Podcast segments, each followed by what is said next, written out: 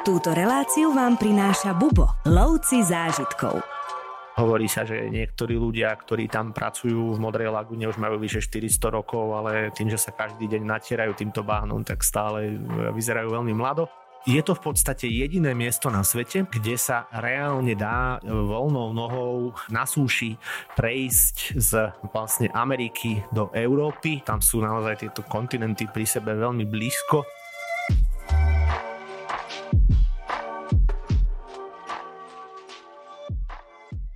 Island, mesačný ostrov v Atlantickom oceáne so severskou klímou je skutočnou európskou exotikou. Krajina ohňa a ľadu, zeleného machu a čiernej lávy je plná hučiacich vodopádov, driemajúcich sopiek, rozlahlých hľadovcov, vybuchujúcich gejzírov a neposlušných elfov, ktorí nepozorovane sledujú každý váš krok. Uvidíte, že aj v Európe sa dajú pestovať banány a v sichravom počasí sa ponoríte do nádherne teplej vody v Modrej lagúne. Krásu jedného z posledných miest na Zemi, ktoré bolo osídlené ľuďmi, je ťažké popísať slovami. Niečo, čo človek musí aspoň raz za život vidieť na vlastné oči. Prvými známymi návštevníkmi Islandu boli v 8. storočí írsky mnísi. Od 9. storočia kolonizovali ostrov prevažne norskí osadníci, vikingovia. V roku 930 bol na Islande vytvorený prvý parlament na svete, ktorý okrem krátkeho obdobia v 19. storočí existuje dodnes. Dlho patrí k krajinám s najvyššou životnou úrovňou na svete. Čo je ale mimoriadne na tomto ostrove, je príroda. Viac nám ale povie môj host, cestovateľ Miro Škraban. Miro, ahoj. Ahoj, ahoj Viťo, pozdravujem. Ja som v úvode povedal, že Island je európska exotika. Je to tak? Platí to? Áno, je, určite. Uh, Island je rozhodne exotickou destináciou, aj keď teda donedávna uh, tomu tak nebolo. Um, ono v podstate celý ten boom cestovania na Island začal paradoxne prírodnou katastrofou na Islande uh, v roku 2010, kedy prišlo k erupcii sopky s takým komplikovaným názvom. Bez vlastne vedomia toho názvu by sme sa odtiaľ nemali ani vracať. Je to sopka sopka Ejat Fiatlajokutl. A práve Islandiania veria, že toto bol štart toho úspechu cestovného ruchu na Islande, pretože od tohoto momentu Island získal také vlastne takú prezývku eh, byť krajinou ohňa a ľadu. Eh, no a vlastne priláka obrovské množstvo turistov. Eh, keď hovoríme o samotnom Islande a keď hovoríme o atmosfére Islandu ako takého, keď napríklad hovoríme o Reykjaviku, tak Reykjavik je veľmi zaujímavé mesto, hoci má len nejakých necelých 130 tisíc obyvateľov. Na tých 130 tisíc obyvateľov príde okolo 4 miliónov turistov turistov. Ehm, no a toto všetko vlastne tento úspech Islandu neodštartovala len tá sopka, ale teda aj fakt, že dnes sa dá priamými letmi z Viedne eh, lietať na Island za nejaké niečo cez vyše 4 hodiny letu. Eh, človek doletí na letisko Keflavík a príde do mesta, ktoré má úžasnú severskú atmosféru.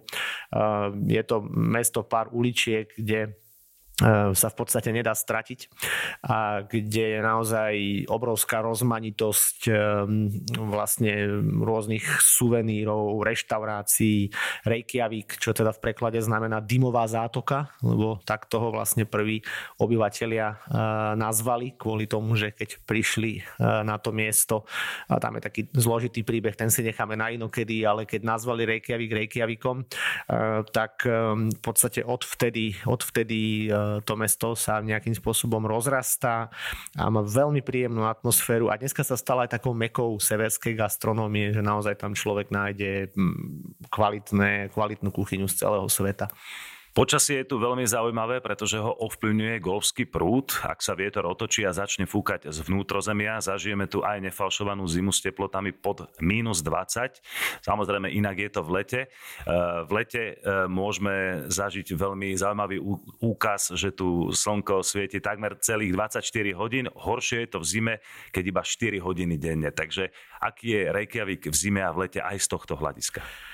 Výhodou Reykjaviku je fakt, že Islandiania samotní majú naozaj veľmi silný cit pre kultúru, takže skutočne na Islande a teda špeciálne v tom Reykjaviku vzniklo množstvo múzeí, galérií, aj niektorých takých naozaj skutočne bizarných, také, ktoré by ste nikde inde nečakali. Keď sa hovorí, že Angličania majú veľmi špecifický e, zmysel pre humor, tak e, myslím si, že veľmi by mohli e, úspešne by Islandiania konkurovali, pretože napríklad priamo v Reykjaviku, nedaleko takých tých naozaj kvalitných hotelov blízko prístavu sa nachádza Svetové falologické múzeum, čo si teda každý asi vie predstaviť, čoho múzeo, ako múzeum to je.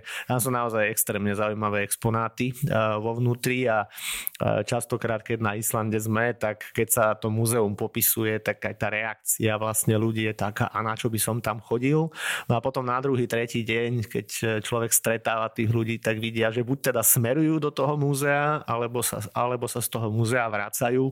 Tam sú naozaj veľmi zaujímavé exponáty zozbierané z celého sveta. Je to na veľmi vysokej vedeckej úrovni, doslova.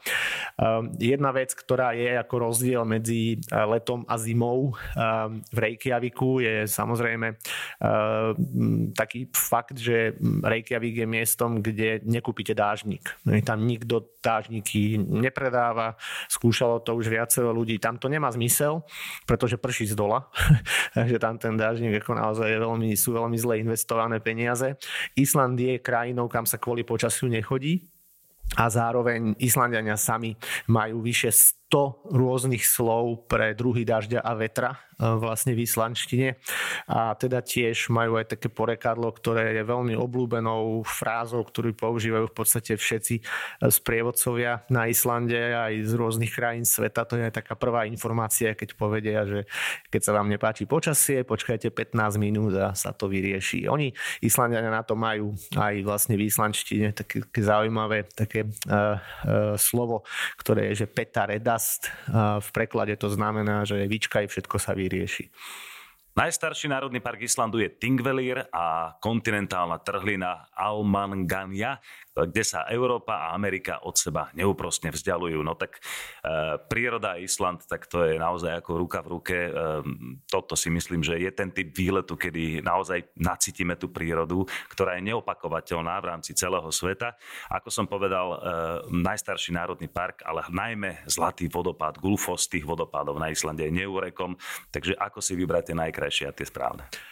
Veľmi ťažká otázka.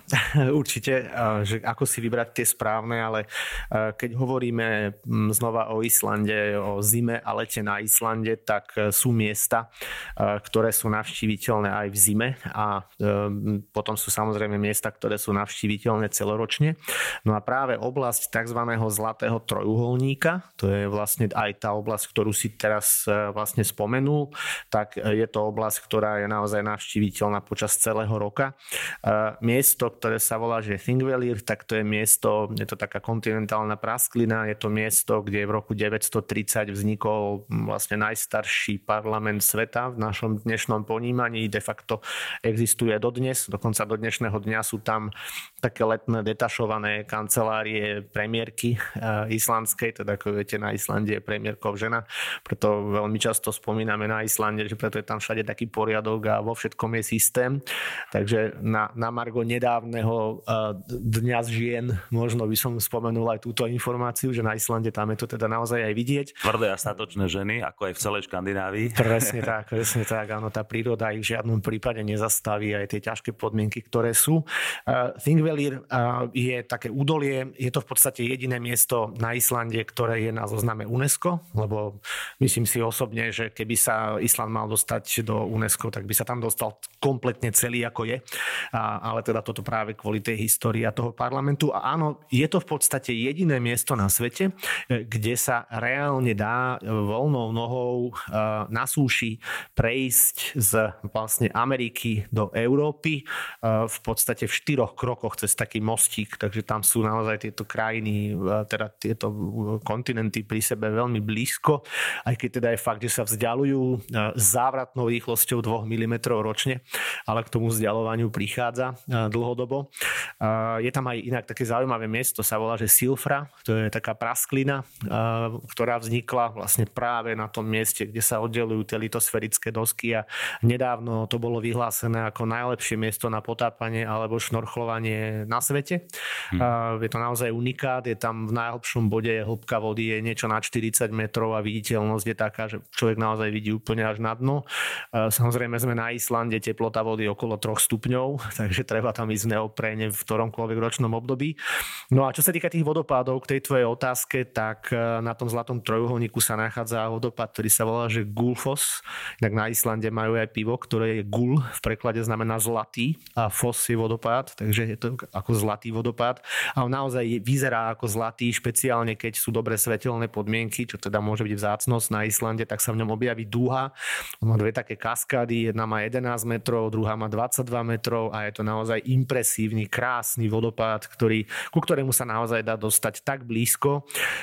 Čo je na Islande fascinujúce, že Island nevedie systém tzv. ja to nazývam americkej turistiky, kde všade máte dvojmetrové osnaté drôty, ploty a sklá a zákazy vstupu, ale Island skôr vychádza z princípu, že ľudia používajú zdravý rozum a že jednoducho nepôjdu na miesta, ktoré sú nebezpečné a tým pádom sa vlastne naozaj dostanete k tým vodopádom veľmi blízko. Okrem vodopádov sú veľkou atrakciou samozrejme aj gejzíry, napríklad Strokur, alebo aj slávny gejzír, ktorý dal meno všetkým gejzírom sveta. Áno, presne a tie sú v podstate tiež veľmi blízko tohoto Gulfosu, tohoto zlatého vodopádu. Je to autobusom skutočne možno nejakých 10 minút cesty. Tam ešte po ceste sú nejaké konské farmy, ktoré sa dajú navštíviť a kde sa človek dostane blízko k tým vzácným islandským koňom tam je zaujímavosť, že raz keď to islandského konia z Islandu odveziete, tak už ho tam nemôžete vrátiť naspäť, aby tam nepriniesol nejaké ochorenia koní niekde od nekadiaľ, inakadiaľ zo sveta. To je to vlastne plemeno, ktoré sa tisíc rokov samé vyvíjalo.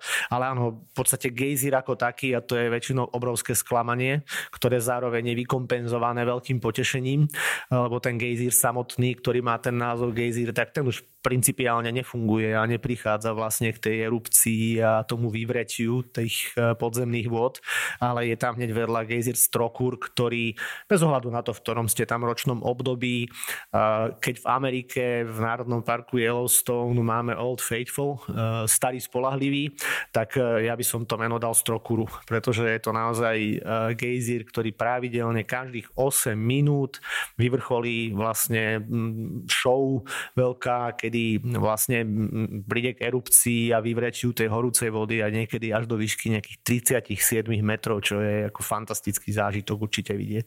Mm-hmm. Južné pobrežie Islandu, fantastické vodopády, ale aj najjužnejšia dedinka ostrova Vik, ale aj sopka, ktorá preslavila Island na celom svete. To sme už spomínali, keď v roku 2010 zahalila Európu do dymu a prachu a e, doslova paralizovala leteckú dopravu. K nej sa ešte dostaneme, ale poďme jedným slovkom k vodopádom na južnom pobreží Islandu. Sú iné ako napríklad ten veľmi slávny Gulfos? V podstate všetky vodopády na Islande sú iné. Každé vznikli svojím spôsobom inak a možno by niekto čakal, že keď už je na Islande 7. 8. deň a prechádza okolo vodopádu, tak už ho nebude zaujímať, ale nie je to vôbec pravda. Stojíme skoro pri každom jednom, lebo každý vytvára nejaké úplne iné formácie, má iný príbeh a ako je o Islande známe, tak podľa posledných štatistík 48% Islandianov verí v elfov a verí vlastne v príbehy z tých starých islandských ság, takže za tým sú častokrát e, nádherné, dlhé, rozsiahle príbehy a každý vodopád má nejaký ten svoj osud a nejakú To sú také prírodné divy, že to niekedy e, sa nedá inak vysvetliť ako rozprávkovo. Hej? Presne tak. To je vlastne veľmi podobné ako, ako fakt, že keď hovoríme vlastne o tejto oblasti juhu, tak e, je to oblasť, ktorá je ako v podstate posledná e, z tých oblastí, ktorá je navštíviteľná v zime. Potom už ďalej tá cesta sa komplikuje a dostávame sa do oblastí, ktoré už sú navštíviteľné len v lete, ale teda e, oblasť okolo vodopádov Selialandsfoss, ktorý je aj tzv. E, vodopád ukradnutej zeme. Je to vodopád, kde sa poza vodopád dá prejsť zo zadu. Nie, nie je veľa miest takých, kde je takéto niečo možné a tam človek naozaj pri tej vode padajúcej z výšky nejakých 80 metrov naozaj reálne ucíti tú silu tej prírody, ktorá teda na tom Islande je citeľná. Je to potom aj vodopád, ktorý sa volá že Skogafos, ktorý je tak krásny, že keď dáte, v podstate to je taký vodopád, že keď dáte dieťaťu cerusku a poviete mu, tu máš cerusku, papier a nakreslí vodopád, tak taká tá pravidelnosť toho vodopádu. Otec všetkých vodopádov. Tak by som ho, tak by som ho aj nazval. Pardon, a navyše, navyše je to teda vodopád, kde sa za ním nachádza poklad uh, po jednom z vikingov a do dnešného dňa sa nenašiel a stále sa hľadá. Uh, takže to je tiež jedno z miest. A samozrejme, keď hovoríme o tej zime v tejto oblasti, tak je to aj jedno z najlepších miest na pozorovanie polárnej žiary, ktorá častokrát v zime býva dôvodom, prečo sa ľudia na Island vyberú. Um, ja musím povedať, že zatiaľ asi naozaj pri všetkých tých zimných návštevách Islandu sme mali šťastie a sme tú polárnu žiaru pozorovali, aj keď tá intenzita častokrát býva rôzna, ale práve v tejto oblasti toho juhu, okolo misu, ktorý sa volá že Dirholej, je to vlastne najjužnejší cíp Islandu, pod ktorým sa nachádza pláž, ktorá sa volá že Reinirsfjara. Je to pláž s čiernym pieskom. Keď hovoríme o tých miestach vyhlásených, tak je to práve miesto, ktoré je považované za jednu z najkrajších pláží sveta, nie kvôli kúpaniu, ale teda kvôli tej atmosfére a je tam aj zaujímavé to, že keď na tej pláži človek stojí a pozrie sa do diálky, tak e, pozerá sa priamo smerom na juh z tej pláže, tak najbližšou nejakou pevninou, ktorá stojí v ceste, je Antarktída. Tam žiadna iná krajina nie je, ani žiadne ostrovy, ani niečo, čo by sa vlastne po ceste nachádzalo, takže na tej pláži sú obrovské vlny. Je to také miesto, kde človek môže úplne vypnúť a naozaj len sledovať tú peknú prírodu. Rozdiel medzi letom a zimou v tejto oblasti je, že práve tu na tomto mieste Dirholej je možné Vybarika pozorovať takého vtáčika, my ho po Slovensku voláme, že mníšik. Uh, veľa ľudí ho pod tým názvom nepozná, ale keď sa povie, že pafin, tak to už potom viacero ľudí už pozná. Alebo papuchalkovia. Alebo, alebo papuchalkovia. Uh, to sú takí tí vtáčikovia s takým červeným zobáčikom a oni sú naozaj strašne milé stvorenia, ktoré pán Boh neobdaril nejakou vysokou schopnosťou súčasťou nejakého veľmi kvalitného letu, ale zároveň sú vynikajúci lovci rýb a je to úžasné divadlo zase v letných mesiacoch zime by sme ich tam samozrejme nenašli. Sú veľmi, veľmi fotogenické, veľmi pekné. Sú, sú určite a potom je tam miesto, ktoré ja osobne si myslím, že by určite by mali cestovatelia navštíviť, keď sa na tom juhu nachádzajú a je to práve vodopád, pardon, nie vodopád, je to ľadovec eh, Solhelma Jokul, eh, kde sa ako človek reálne dostane mm, doslova na dotyk eh, ľadu. No a samozrejme nachádza sa blízko ľadovca, ktorý sa volá že Vatnajokul. A Vatnajokul je druhým najväčším európskym ľadovcom. Pokrýva v podstate skoro až 10% plochy Islandu. Teda aj sa teda veľmi rýchlo roztápa. No a to je práve tá oblasť, kde sa nachádza táto slávna, neslávna, je to uhol pohľadu sopka Eyjafjallajökull, ktorá teda v roku 2010 e, vlastne spôsobila e, zastavenie cestovania v podstate viac menej nielen v Európe, ale aj v štátoch práve kvôli tomu sopečnému popolu a, a dodnes je to fakt e, miesto, ktoré treba zažiť a vidieť.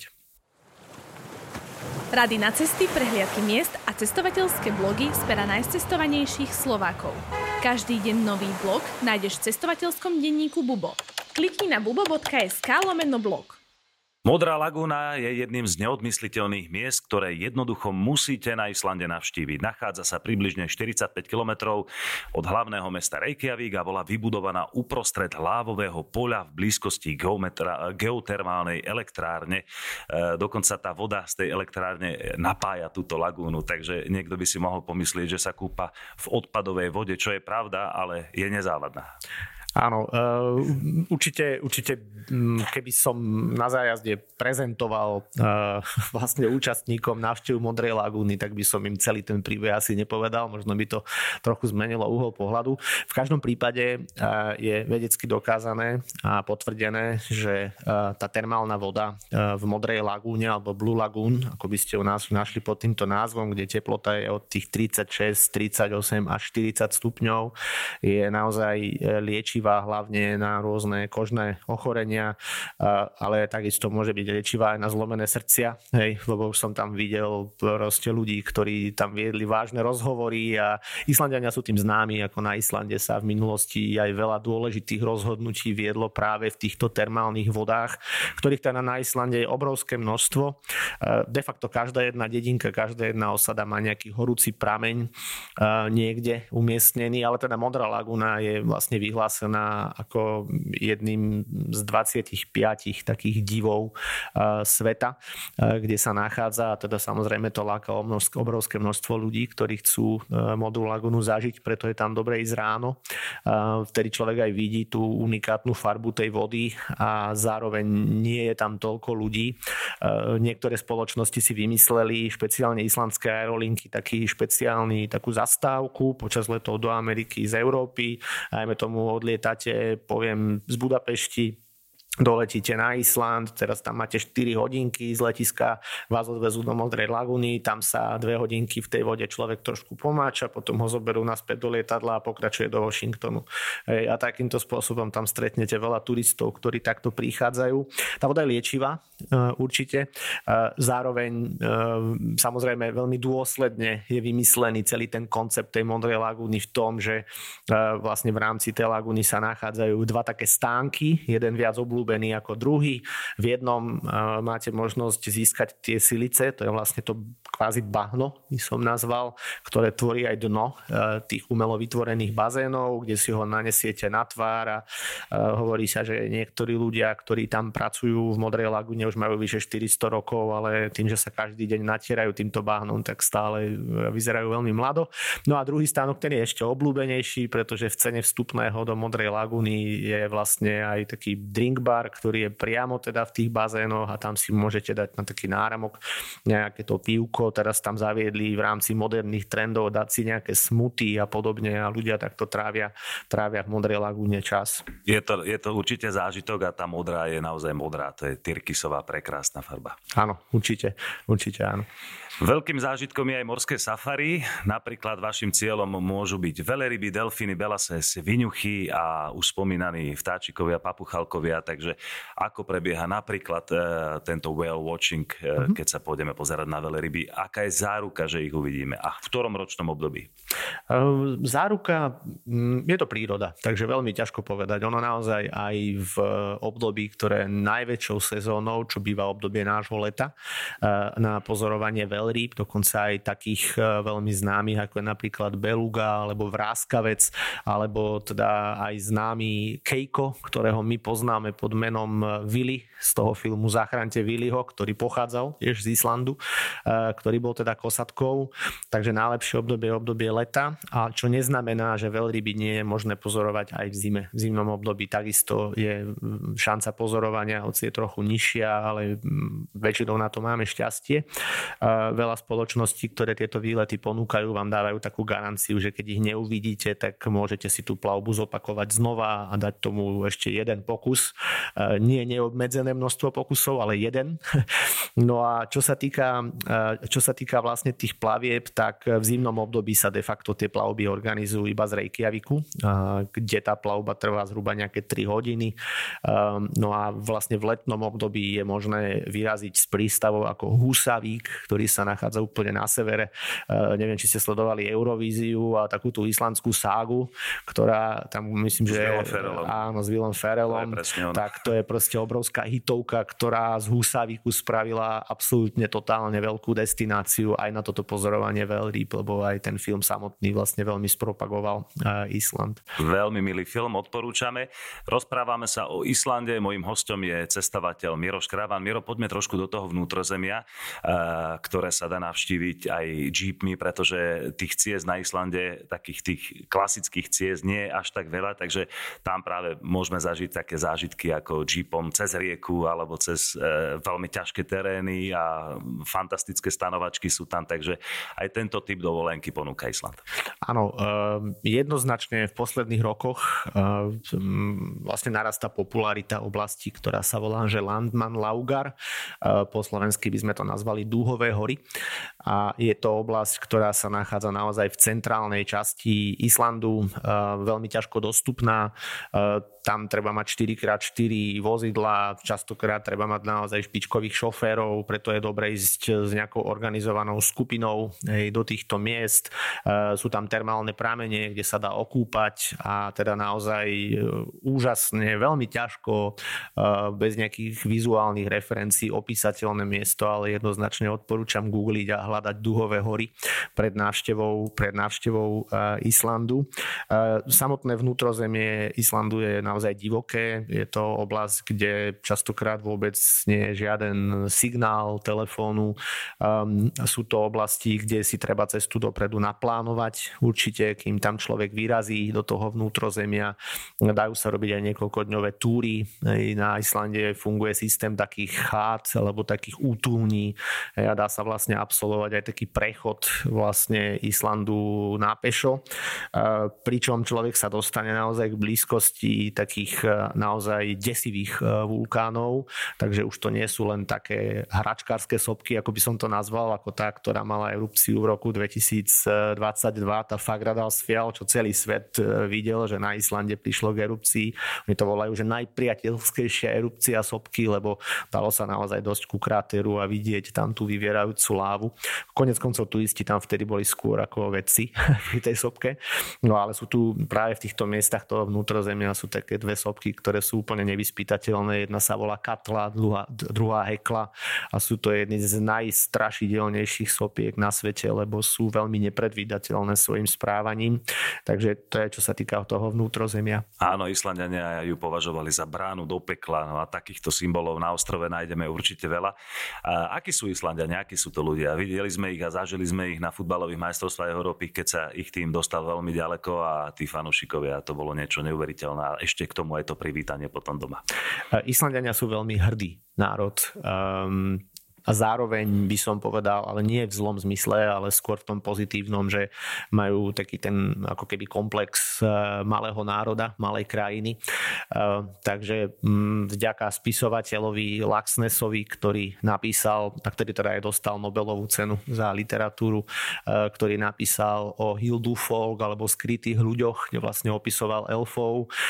Vďaka nemu pri populácii 350 tisíc obyvateľov na Islande má Island najväčší najväčšie množstvo vlastne laureátov Nobelovej ceny za literatúru. Takisto majú, hovoria, najkrajšie ženy sveta, pretože trikrát po sebe vyhrali Miss World. Zase vychádzame zo štatistiky, je ich tam 350 tisíc. Takže sú veľmi hrdý národ. Hovorí sa, že sú veľmi ščítaný národ. Technicky každý desiatý Islandian raz za život napíše knihu. Takže naozaj veľmi sú... To je dobrá bilancia. Sú, to je ako naozaj štatisticky. Majú čas. Majú čas, majú čas a zároveň majú veľmi drahý alkohol, takže možno sa vedia lepšie sústrediť na to písanie. No keď sme a... pri tých cenách, na to sa treba naozaj pripraviť, lebo na to nie sme zvyknutí na takéto ceny, tak daj len, ja neviem, koľko stojí pivo v Reykjaviku. Pivo v Reykjaviku zase závisí, že kde a aké, ale okolo tých 7-8 eur človek musí rátať, že tam niekde tie ceny začínajú. Oni sú trochu porovnateľné aj s tou Škandináviou, hlavne s Norskom a s nejakými Špicbergami. No a samozrejme, keď človek ide do nejakých mikropivovarov, tovarov, tak potom tie ceny vedia ísť e, vyššie. Ja osobne si spomínam svoj, svoj príbeh, vlastne moju úplne prvú návštevu Islandu s priateľkou, kde som ju pozval na Island na večeru, hneď prvý večer, išli sme do pizzerie a platili sme za dve margerity a dve piva 56 eur. a ďalší deň sme trávili v supermarkete kupovaním grillovaných kurat. takže, takže Island je veľmi drahý. Týmto spôsobom mi dovolenka skončila veľmi rýchlo. Áno, to určite áno, ale zase na druhej strane, keď tam človek ide s eh, niekým, kto pozná miestne pomery, ehm, vlastne takou druhou najväčšou skupinou eh, obyvateľov hneď po Islandianoch sú Poliaci na Islande a tí tiež majú svoje miesta, svoje reštaurácie a naozaj sa dajú aj dnes nájsť miesta, kde sú tie ceny rozumné. Zároveň ale, čo musím na obhajobu tých vysokých cien povedať, tak je to, že naozaj bez ohľadu na to, do akej reštaurácie vôjdete, bez ohľadu na to, že akú kvalitu očakávate, tak vždy je to top. Ako tie reštaurácie sú naozaj špičkové a na Islande sa okrem nakladaného žraloka Hakarla, ktorý je teda e, tak voňavý, že aj čajky odletia, keď človek konzervu otvorí, nemajú záujem o podobné pochutiny, tak e, Island je zase známy e, vlastne aj veľmi kvalitnou jahňacinou a vlastne veľmi bohatou kuchyňou, takže naozaj aj pre gurmánov je to vynikajúca destinácia, jednoznačne odporúčam. Odporúčame jednoznačne navštíviť celý ostrov, pretože naozaj toto sa na svete len tak nevidí. Mojím hostom bol Miroš Krabán, ďakujem pekne, že si prišiel. Ďakujem veľmi pekne za pozvanie. Čo povedať na záver, akurát cestujte.